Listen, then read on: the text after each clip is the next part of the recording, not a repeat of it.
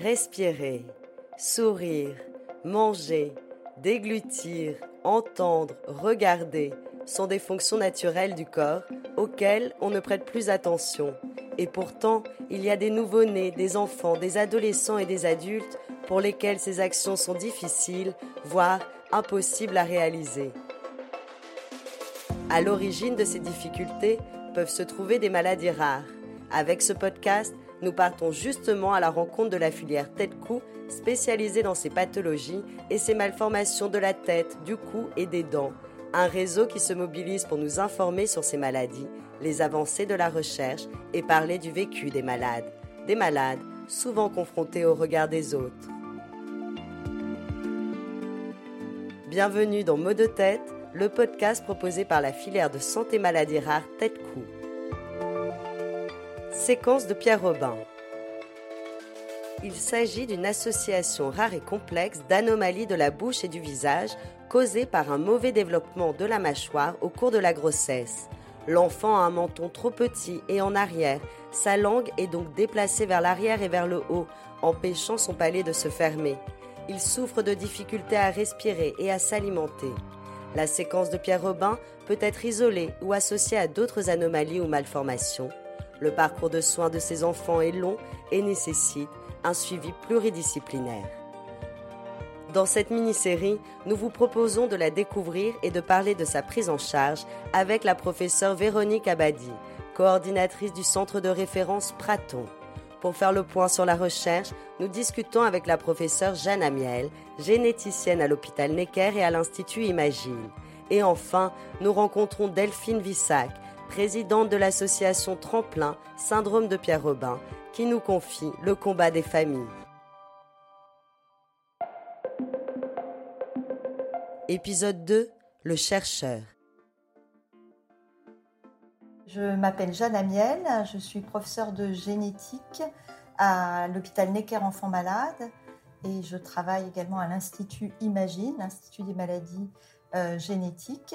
Je dirige le centre de référence anomalie du développement sur le site Necker et je travaille donc en étroite collaboration avec la filière euh, TTCO. Et donc vous, en tant que chercheuse, comment vous me présenterez justement euh, cette euh, séquence de Pierre Robin? Avec quels mots vous la définissez? Donc c'est un signe qu'on reconnaît généralement chez un nouveau-né, mais parfois même en anténatal. Et ensuite, notre démarche de clinicien généticien va être de rechercher d'autres signes associés pour essayer de poser un diagnostic précis. Dans quel cadre cette séquence de Pierre Robin s'inscrit? Est-ce qu'elle est isolée ou est-ce qu'elle est associée à d'autres signes? Et ça, ça nous permet de poser un diagnostic et d'envisager un pronostic. Donc justement, vous venez de le mentionner, il existe en fait différentes formes de séquences de Pierre Robin. Est-ce que vous, en tant que chercheuse, vous étudiez toutes ces différentes formes D'abord, on aborde le patient dans un cadre diagnostique. Est-ce que euh, on peut reconnaître un syndrome, poser un diagnostic sur des éléments cliniques et sur des éléments biologiques qui peuvent être euh, l'étude des chromosomes, donc par le cariotype ou la CGH, ou l'étude ciblée d'un gène, où on va lire la séquence d'un gène, ou maintenant, plus souvent, l'étude d'un panel de gènes qui sont, on a regroupé tous les gènes connus comme pouvant donner une séquence de Pierre-Robin. Donc la séquence Pierre-Robin, c'est le mode d'entrée dans le panel, ou encore de, euh, si on n'a pas d'idée euh, euh, très claire d'un diagnostic ou d'un gène, lire tous les gènes. Donc ça, c'est maintenant quelque chose qu'on peut proposer dans le cadre du diagnostic qui s'appelle le séquençage d'exome ou de génome. Puis, une fois qu'on est allé au bout de notre enquête diagnostique, on peut proposer aux patients ou aux familles euh, d'intégrer un travail de recherche euh, pour essayer d'identifier des nouveaux gènes ou de mieux caractériser toutes les formes cliniques possibles dans un syndrome.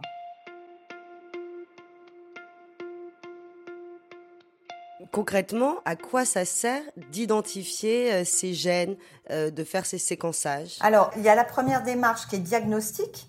Hein, si on a un nouveau-né ou un fœtus chez lequel on identifie une séquence de Pierre Robin, la première question qu'on se pose, c'est quelle est la cause de cette séquence de Pierre Robin?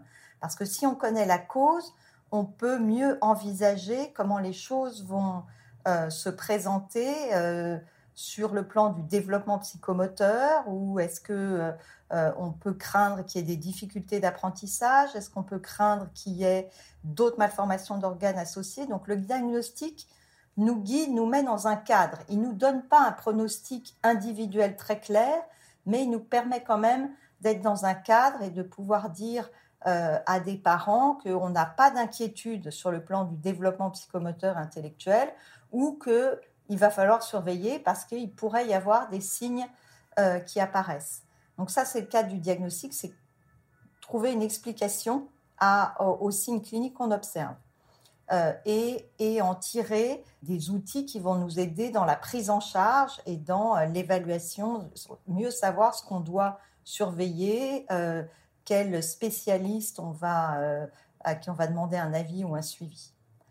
Donc ça, c'est le cas de diagnostic, c'est très important. Et ce cas diagnostic dans la séquence de Pierre Robin, il s'améliore, mais il y a encore beaucoup, beaucoup de cas qui restent sans diagnostic. En particulier les cas qui sont strictement isolés c'est un cadre où on est moins inquiet, mais c'est un cadre qui est finalement le cas le plus fréquent. Hein, c'est 50% des cas sont strictement isolés et euh, on fait un diagnostic moléculaire dans euh, moins de 5% des cas. Donc dans un cas de la recherche, on aimerait mieux comprendre quelles sont les altérations du génome qui prédisposent à une séquence de Pierre Robin. Parce que si on comprend mieux dans quel cas ça survient, on saura mieux les diagnostiquer, mieux les prévenir, mieux aussi essayer de d'identifier des facteurs qui pourraient nous permettre de savoir à l'avance chez un nouveau-né ou un fœtus quels sont ceux qui vont avoir des difficultés alimentaires importantes ou respiratoires, euh, et donc de mieux anticiper la prise en charge. Et puis toujours de mieux comprendre et mieux expliquer à l'enfant et à ses parents ce qui s'est passé.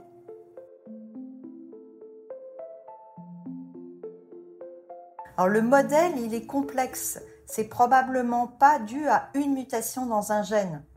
Euh, c'est probablement une combinatoire de facteurs environnementaux, parce qu'on connaît des facteurs tératogènes, des médicaments que la maman peut avoir à prendre pendant la grossesse et qui augmentent le risque euh, de fente palatine ou de séquence de Pierre-Robin. Et donc, il peut y avoir une combinaison de facteurs environnementaux et de facteurs génétiques qui se cumulent, qui individuellement ont des petits effets, mais c'est l'accumulation de ces effets qui va euh, arriver au seuil où le palais ne se fermera pas correctement, où euh, la mâchoire inférieure ne grandira pas suffisamment et où la langue ne se positionnera pas bien dans la cavité buccale.